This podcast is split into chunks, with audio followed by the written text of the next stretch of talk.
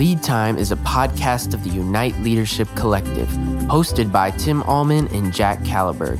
Lead Time taps into biblical wisdom for practical solutions to today's burning issues. Each podcast confronts real time struggles facing the local church in a post Christian culture. Step into the action with the ULC at uniteleadership.org. This is Lead Time. Hey, pastor, church leader, are you ever frustrated because you've got leaders in your world, and if they're going to be discipled, you feel like you have to send them somewhere else, maybe to one of our Concordias if you're in a Lutheran tradition, or even to the seminary? The Kairos University platform, in partnership with the Luther House of Studies, is for you.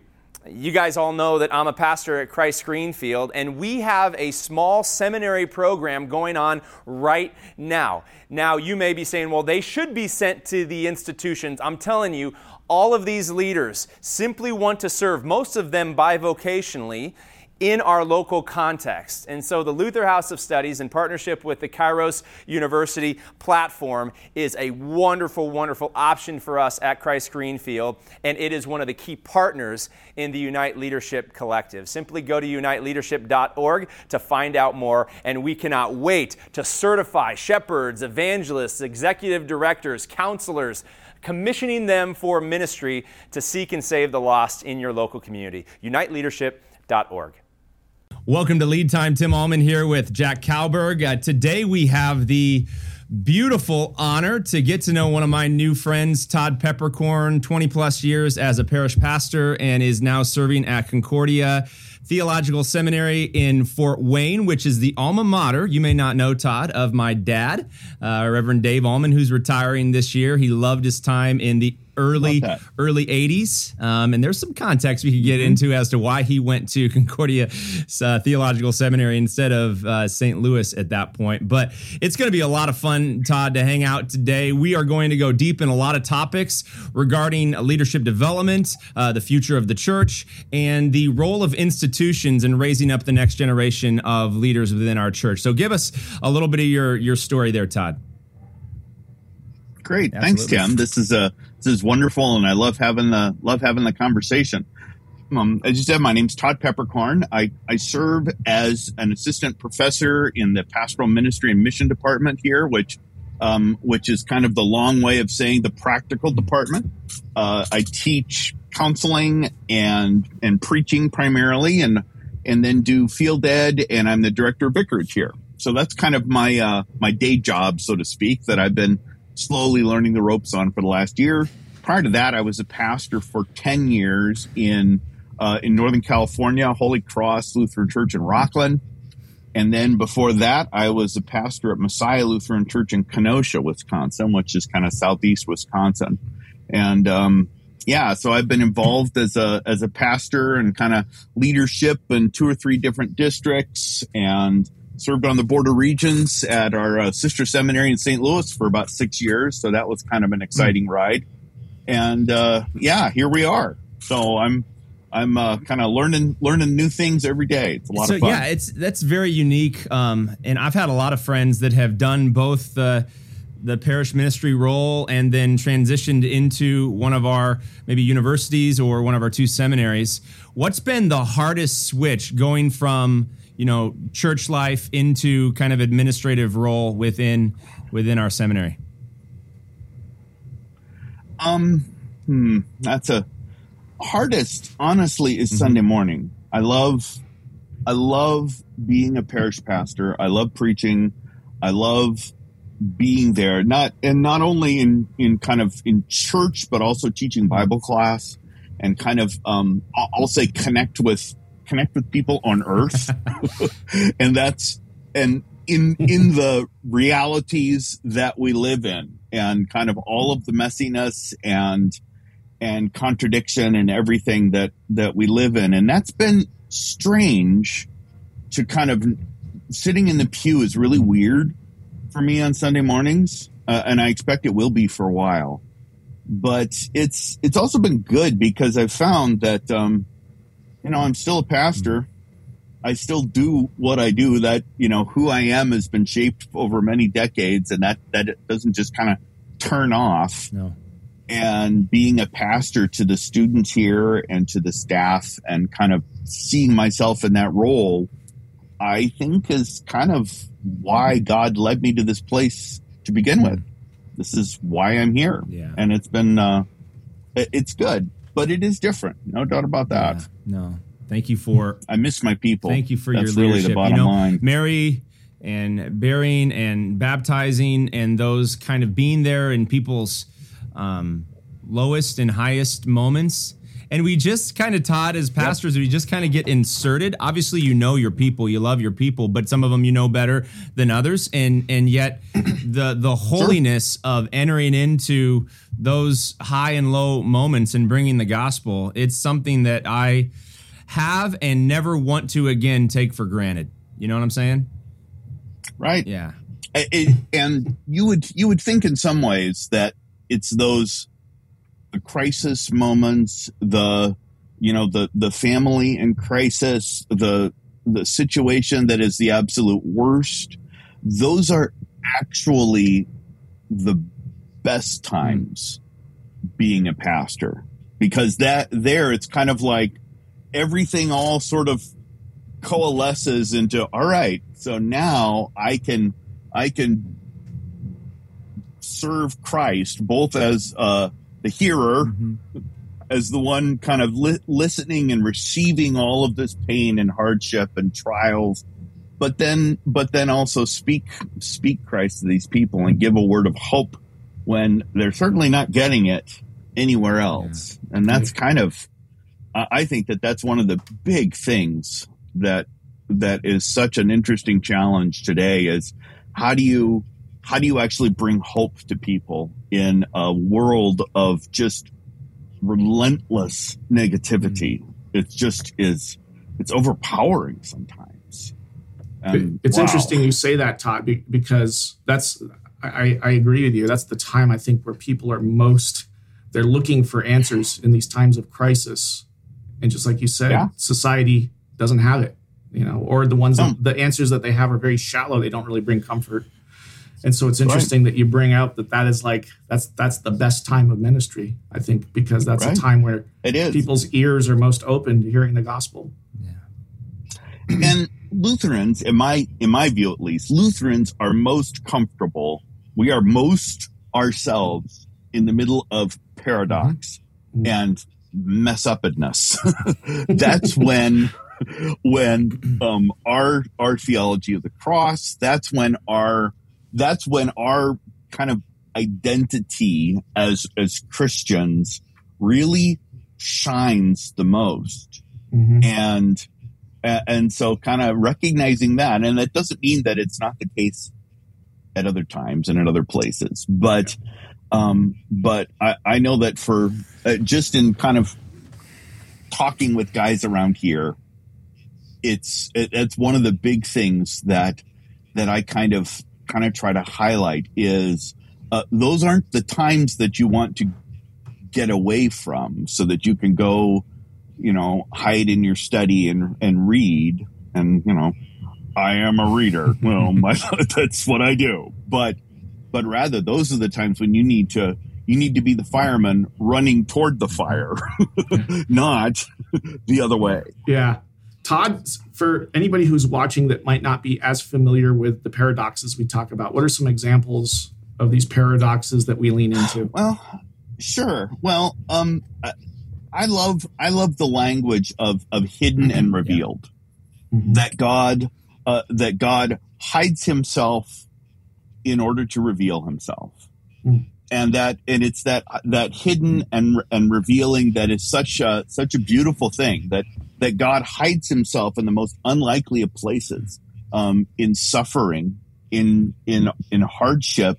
He uses poor you know, poor miserable sinners, like we say in the liturgy. He uses us um, to to do His work, and it's precisely when we think that all is lost, and when everything is is a disaster, that God's that God's kind of like, oh, okay, well, now that you've now that you recognize that you can't actually do this, maybe I can get involved. Yeah, that's And so good. and that's a beautiful. I think that's a beautiful It picture really is. of of the Christian life. And it's what people need right now. I think, Todd, Yeah. our theology is primed for the chaos our world is walking through right now.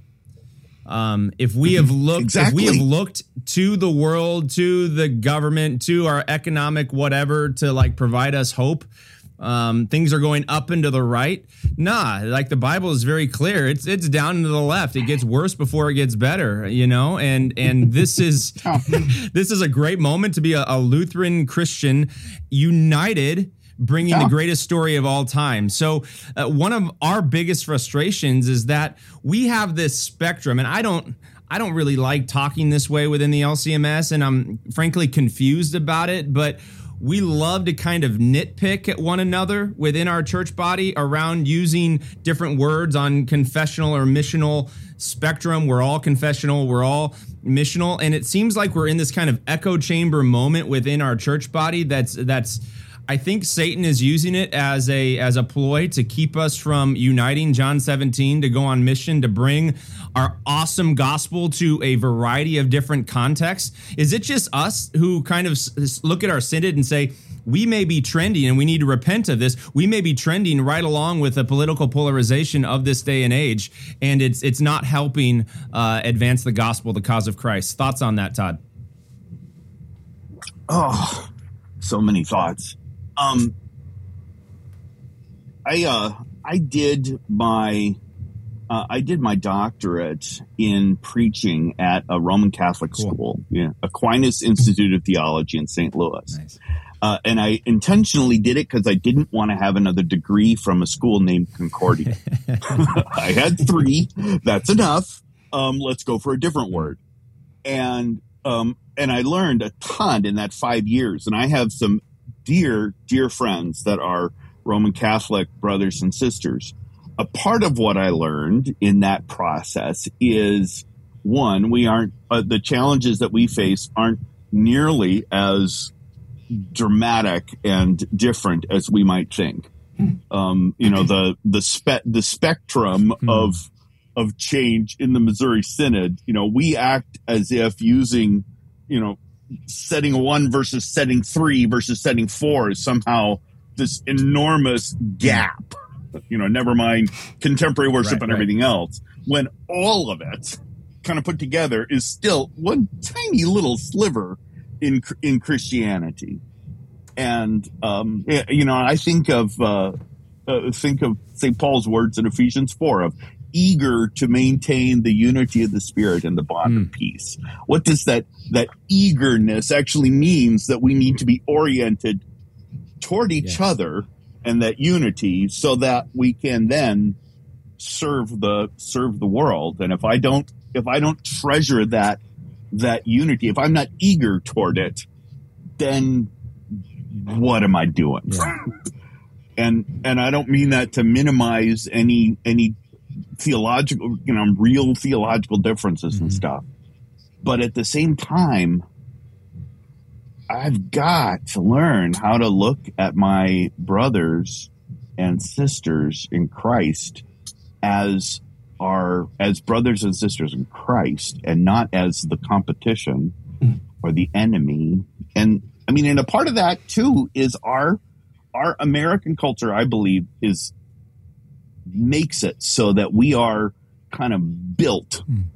to to be competitive Mm. we are built to see each other and by each other i mean congregations to see the church down the road as this is the competition this is you know uh, are the are the new transfers that The are going to come team. from some other LCMS church right this is the competing team where we're we're competing for a teeny tiny little sliver of resources and utterly ignoring the very neighborhoods that our congregations are in and not actually seeing seeing us as being uh, partners in the gospel. Yeah.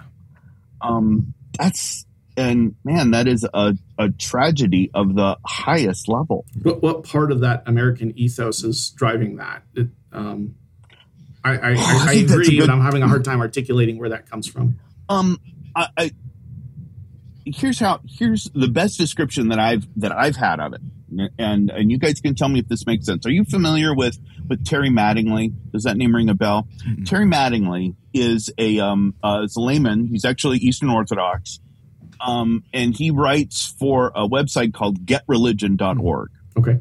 Um, he's been a kind of a, a, a media observer and um, media reporter for 30 years, something like that. Um, Terry Mattingly talks about how in 1900, if you were going to um, get in a time machine, get in your TARDIS, and and uh, and go to 1900 New York City, you would find that there are a hundred daily newspapers in the in New York City, mm. and and basically every neighborhood has their own newspaper. They've got newspapers for left-handed Ashkenazi German Jews and right-handed Sephardic German Jews. And every, you know, so every little minutia kind of goes down there. And you knew that when you picked up the left-handed Ashkenazi German Jew newspaper that that's what you were getting. Yeah. But you could also open your front door and you could actually talk to your neighbor as well. Hmm. As the media in our kind of expanded into mass media. So the ability to publish and the ability to um, uh, to do these things on a larger scale became more and more common. Uh, the ability to kind of say, "This is my unique perspective," actually disappeared toward um, toward objectivity. I'll call it the Walter Cronkite effect. So that now you have one perspective, or you know, when I was growing up, you had three stations on the TV. and then there was the newcomer Fox, but you had ABC, NBC, and CBS. And that was the truth. It was either Walter Cronkite or Dan Rather. And, and they're curating um, the truth for you. Right. And they're curating the truth. But there is a sense, a, a kind of a unification, a sense. And whether this is a you know, in some ways, it really is a dream, a fantasy. Mm-hmm. But there is a sense that this is reality. Um, and then comes the internet, and the internet blows the entire thing to smithereens. So now you don't have a hundred daily newspapers. You have each individual has their own newspaper called their Facebook stream, and it is unique to them. Where now the things that they're getting fed aren't just um, for the left-handed Ashkenazi German Jew, but it is what are the things that I can give to this person so that they're going to buy more things. Yeah. what are the things that I, I can give to this person so that they will keep looking? Mm. Well, and I think and, it, it, goes even further than that because in, in the online world, these algorithms, the AI that designs these algorithms, yep. know it learns you specifically what gets right. you triggered. So either triggered in a positive way, right. but more often negative. triggered in a negative way. Exactly. So that now when I see something that doesn't fit my little my personal algorithm, essentially, um, now the way that I treat them is is I dehumanize them. I hmm. put them in a category I, you know, I can give them a label, essentially drop kind of little hand grenades at each other. And then uh, so that I don't have to actually talk to this person or deal with this person, I can now write them off with ever, without ever interacting with them at all. Yeah. So, and that's kind this, of American society. So this is fascinating because I've reflected on multiple instances where somebody will post a comment or say something online that I know they would never in a thousand years say to my face. Exactly. Exactly. And this is somebody I know, and at some point I'm gonna have to see this can, person again face to face. Right. and you kind of want to, you kind of want to call the person and say, "Can we actually talk about this?" Um, uh, but they, but the very way that we are learning to communicate uh, day to day is um, is shaping how we think about one another, and and so yeah, so that now um, I, I you know the eighth commandment doesn't apply as long as I'm on my computer mm. or whatever it might be, and and I am kind of fascinated and terrified by this and and really have to uh, continue to ask the question so how do we be church in this. And of course covid just took all of this and ramped it up to 11 sure right. So that so that we were forced uh, to use this almost exclusively as means of communication. Mm. and uh, i don't think that we really learned anything. Well i think we've learned a lot. I'm not certain yet if we're going to actually put anything in practice that's going to be helpful. That's so good. I think that remains. Yeah, no, it's a it's a crossroads right now, Todd. I feel for the American Church and and even for the Lutheran Church Missouri Synod. And will we model as leaders within the church civil, kind, caring, hospitable? Conversation around our differences that are mostly sociological, I would make the argument. And there's some deep theology, but it, at least holding our thoughts around sure. ministry in our context with an open with an open hand. Uh, it's not surprising to you, Todd. I mean, we've been we've been pushing uh, here within our i mean we live in a rapidly growing community here in uh, the east valley of phoenix. Yep. and uh, local lay leadership development all the way up to vocational and bivocational leaders. And, and some of our videos and some things that we've written could be interpreted as antagonistic. That's not our desire at all. We're simply desiring to speak the truth in love and then get good feedback. But the struggle for us um, has been folks who have a difference of opinion and we're, we're going to go deep into we're going to maybe have some conversation around things we disagree on and that's great um, but folks don't reach out and have a have a civil conversation privately with us if they've got an issue right. i know we know that folks are talking about and i've seen it in in print uh, local leadership development, but like no one's reached out and actually heard our story and actually gotten to know. Because I, I and Jack, we're very conservative Lutherans that are also very realistic and prag- yeah. we're pragmatists in just saying there is a major leadership development uh, gap right now. Yeah, go ahead, Jack. Right. So entrepreneurial and like you said, very conservative. Like we we don't see us diverging from the confessions in any way or you know adopting any trendy you know cultural issues. We are innovating in the space of leadership development that's, probably right. the one way that you'd say, yeah, we this is an area where we're being innovative. Um, so does that cause us to be labeled as liberals, right? Um, that that's the part I think that's been puzzling to me in hearing some of these comments. Yeah. And and of course, terms like I mean, and I've I've argued for a very very long time that terms like uh, like liberal and conservative are are um, are very convenient. Mm uh, ways of essentially shutting down conversation. Right. Yes. If I can, if I can kind of, if I can say that you're a liberal or a church growther or that, that you're a liturgical Nazi or you, you know, you pick whatever the moniker is, all that does is that kind of, that works to say, okay, I've got this person categorized. I know what they're going to say. I know what they're going to do. I don't have to actually talk to them anymore.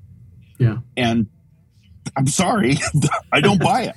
I just don't buy it. There's that's a great not that's mm. yeah. There's a, a, great presentation at our local pastors conference. What was the the, uh, the presenter's name, Tim? So we credit him properly, but he talked about the pendulum.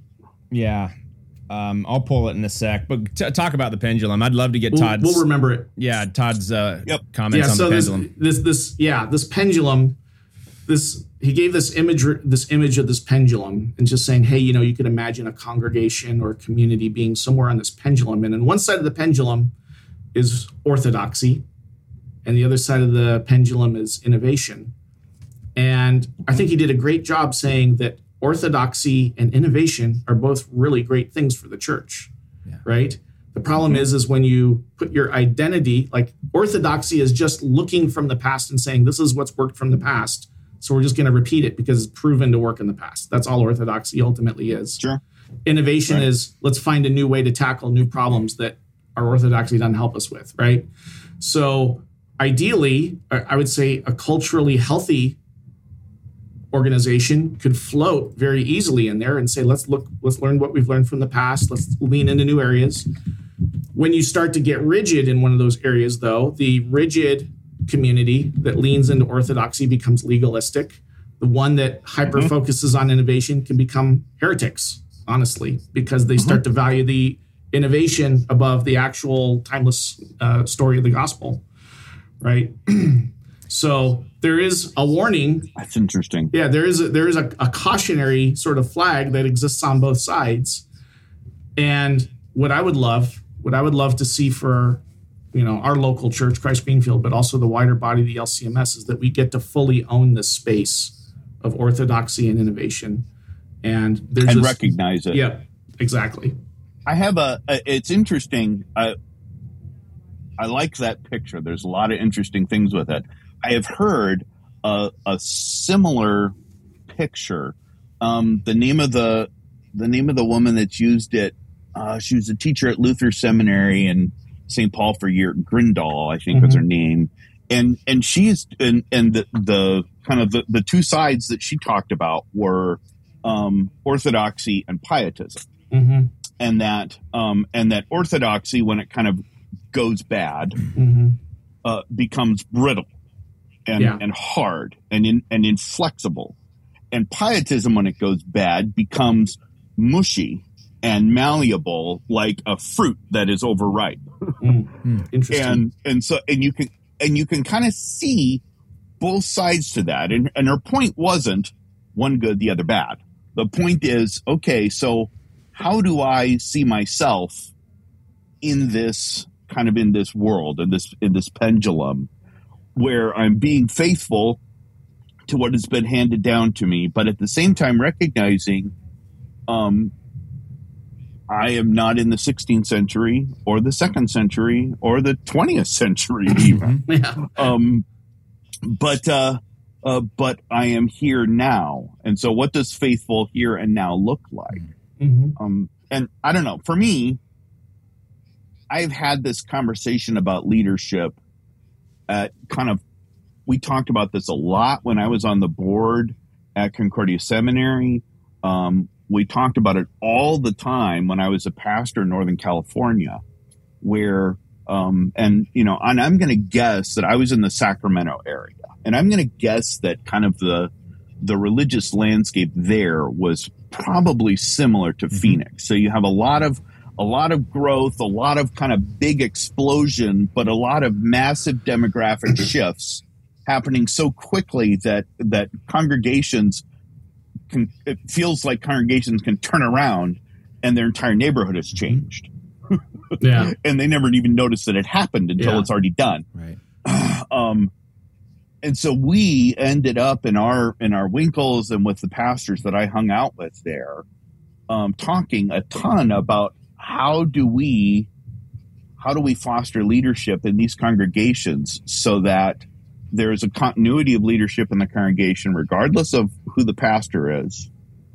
And that the that you've got the pastor coming in with kind of theological perspective that will learn about the leadership and the needs at that place, and you have the local leadership coming in with with a, I'll say a contextual perspective or something like that that will that will be shaped by the theological formation the pastors have, mm-hmm.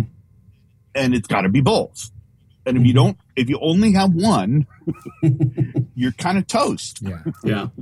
and we have valued in the Missouri Synod, we have valued the theological orthodoxy to the point where um, where the rest is irrelevant mm. or seems irrelevant in comparison. Yeah.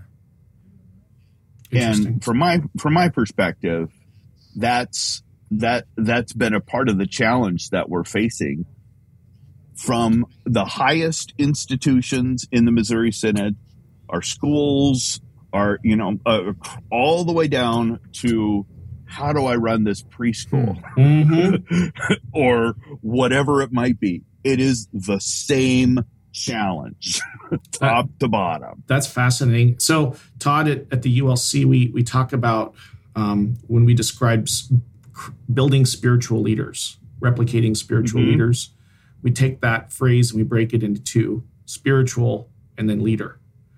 Right. Mhm. And I think anybody in their mind can think of somebody who's been a good leader, or let's say would would is good at leading people, but they're not very spiritual. Right. Right.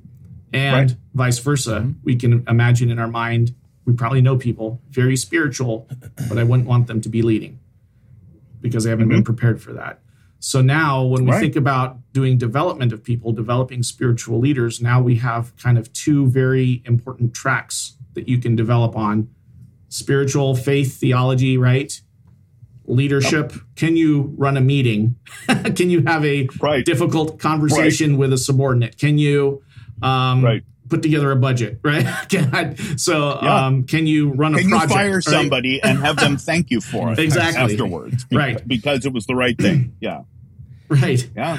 No, that's a that's a big thing. And I'll I'll even go another kind of another step and say this is where the uh, the contextual models and and the immersive models let's kind of let's kind of take those take those two um they need to learn from each other Yeah. and and honestly this is this is kind of this is my world Yes. is i teach second year field education okay Mhm. so so i i'm the kind of the link between all of the classroom stuff and what actually happens in their congregations in their second year preparing for vicarage and then vicarage which is the contextual element to kind of traditional pastoral formation in the missouri synod yes. and we are virtually the only church body that has a year long contextual internship that is contextually immersive. That's how I would put it. We're it. That Hmm. and that's a part of the weirdness of comparing how we've done things historically in the Missouri Synod and how uh, Fuller or Princeton or Duke or you know uh, many of these other places do it is is they don't have that both and Yeah. they've got either or So what's the product of so that? either I mean, well that's the question when when they don't have that, right? What do you think well is what the product? what I think what I think happens is if it's all contextual and there isn't an immersive experience, the the formation is going to be too localized or has the danger of becoming too localized so that they can't see the broader uh, kind of the broader sweep and shape of of the church. So Hmm. that's that's kind of a danger on one end. The positive on one end is that it actually happens on earth. and it actually happens with real people and you're dealing with concrete inductive learning that act, that actually uh, can can move to understand greater greater principles kind of larger pictures so there's that is an absolutely critical element to it on the other hand if it's all immersive then you're simply create that then that quickly becomes entire uh, entirely cognitive. That it simply becomes the a matter of information. And i'm going to get the information and then i'm going to give you the information. And now that i have you know downloaded everything into your brain now everything is fine. Yeah. and we're not computers. Right. that's not actually how human beings function but that is the danger of of a purely i'll say a purely academic immersive experience Yeah. No, this is this is great. and and that has been and that has been kind of the the predominant LCMS model for a long, long time. and and we're yeah. Um, it's not the only yeah, model, it isn't.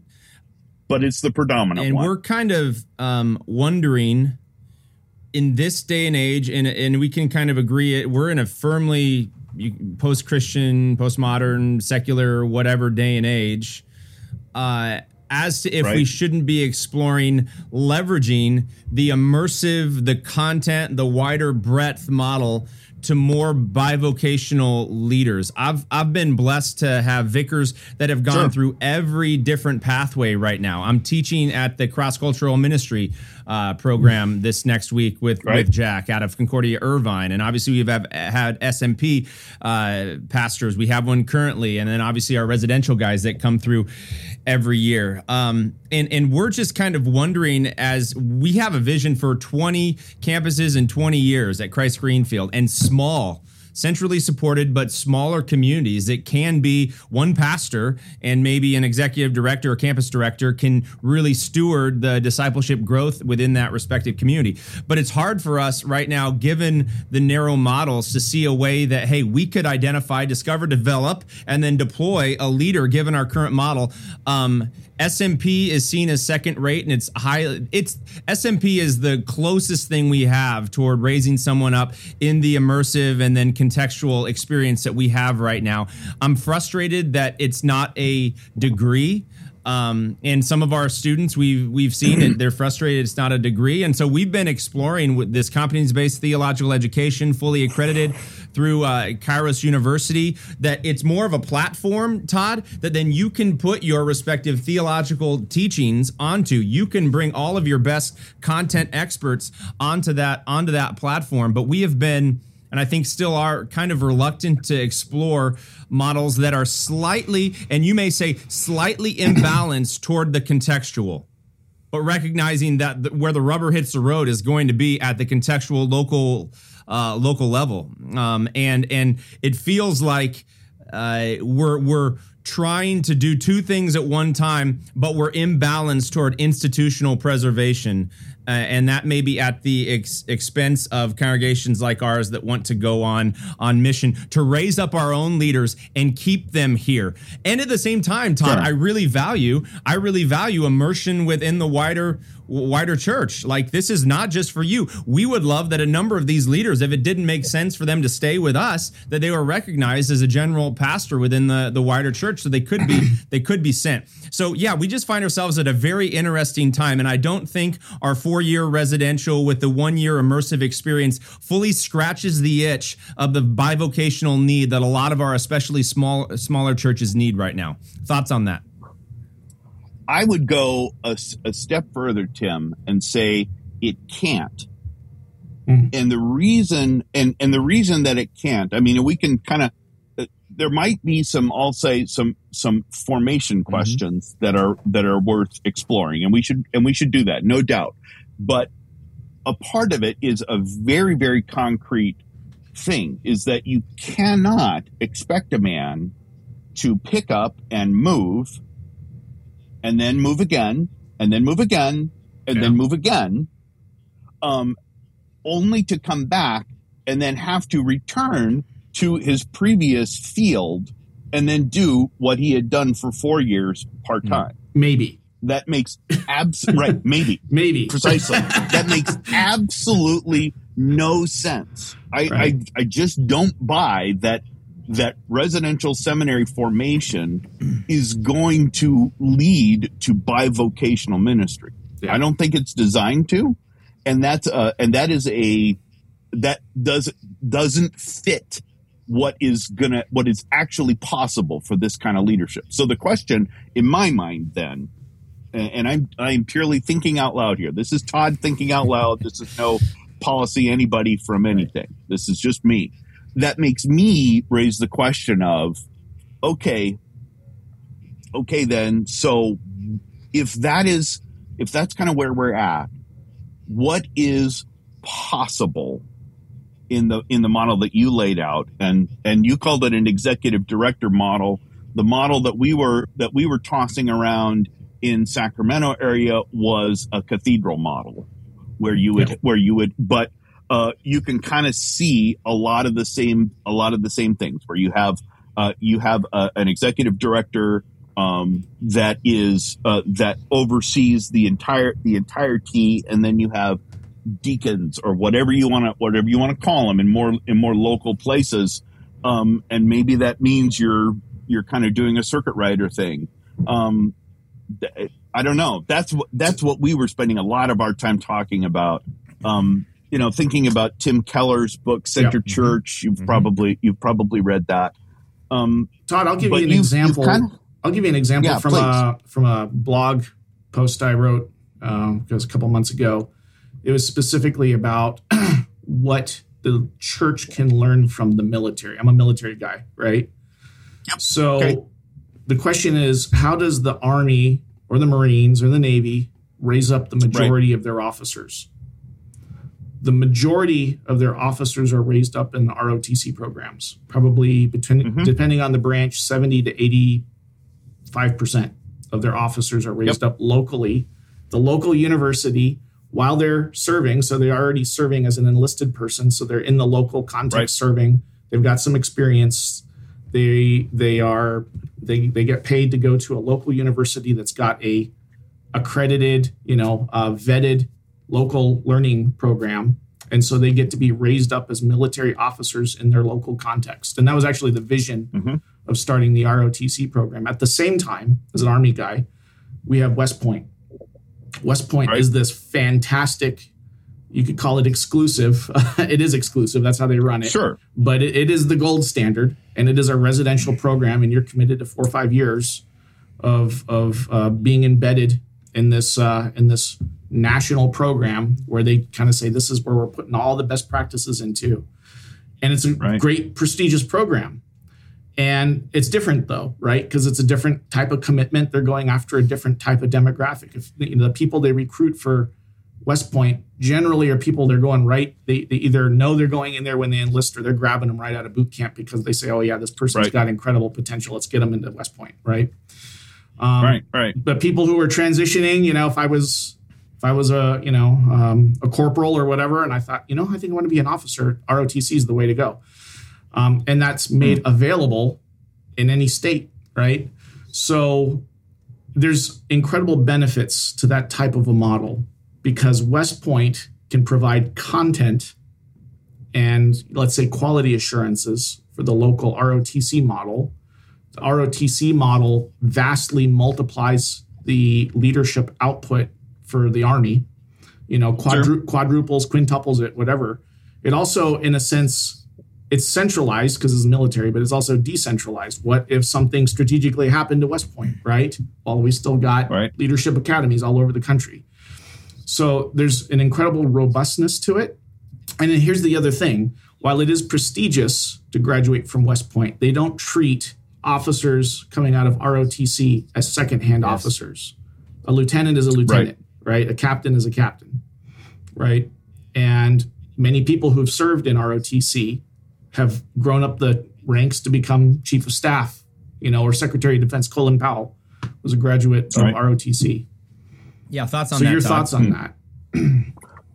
yeah, that's in, that's interesting, and I'm I've got a I will spend some time thinking on that as a model because it's not one that I have explicitly uh, thought of before. My uh, my initial my initial thought is um, is is positive also recognizing some of the some of the inherent challenges.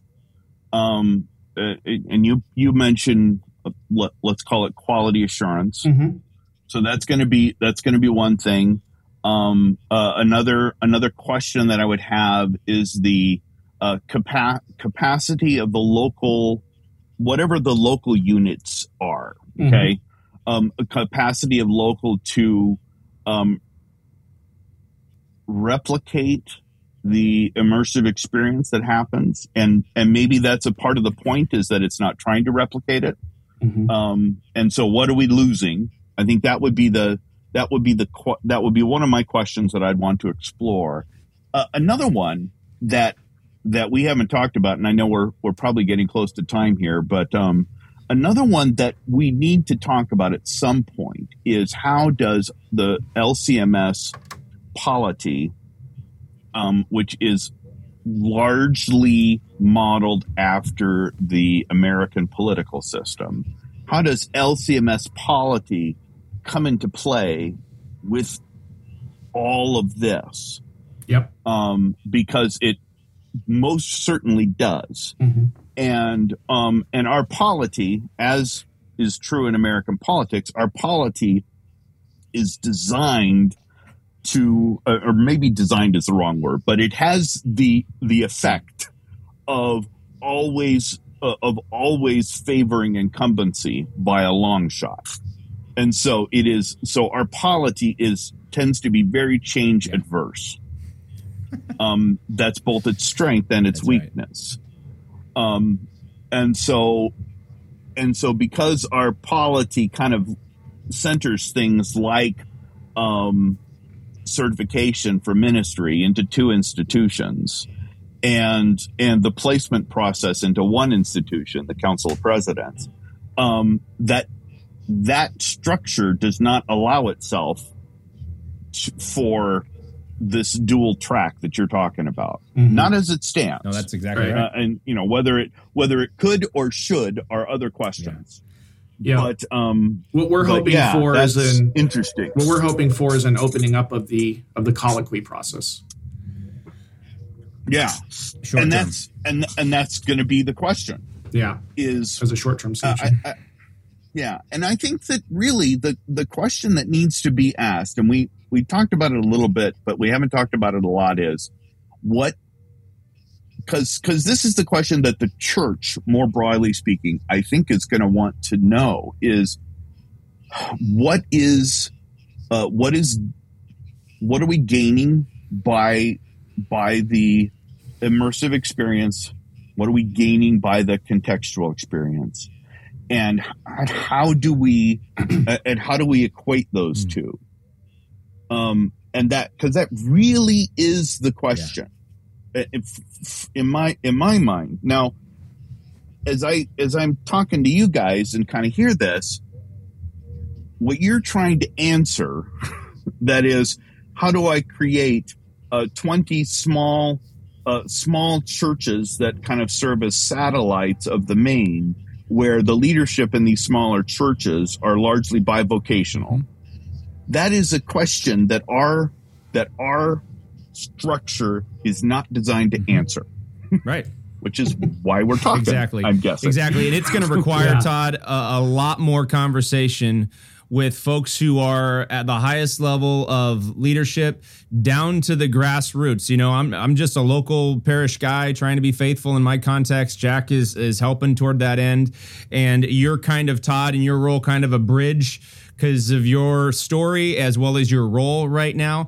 And we're going to have to have you back on, Todd, because we barely scratched the surface on some of these some of these yeah, uh, conversations. but this is this fun. Is a lot of fun. Yeah, we we are yeah, we are hoping to have many many more of these conversations on lead time and just ask the question and then try to answer it with love and respect and build trust and build bridges of love and care within our small little spectrum. We are all very very conservative. We love Jesus. We love His Word word. We want to go on mission to make him known. And we believe that the way we handle paradox, uh, the tension points of theology, is exactly what the world needs. So, hey, Todd, thank you for your time and for your leadership within uh, the local and wider church. And you are a blessing, buddy. And it's a, it's a privilege to call you a friend. Hey, sharing is caring, lead time listener. Thanks for joining us today. Jackie did a great job. And we will be back next week with a brand new episode. Uh, peace of the Lord go with you. God bless. You've been listening to Lead Time, a podcast of the Unite Leadership Collective. The ULC consults and brings together cohorts of congregations to build the culture, systems, and structures of intentional discipleship multiplication. To go deeper with us, create a free login on uniteleadership.org for access to exclusive materials and resources. Thanks for listening and stay tuned for next week's episode.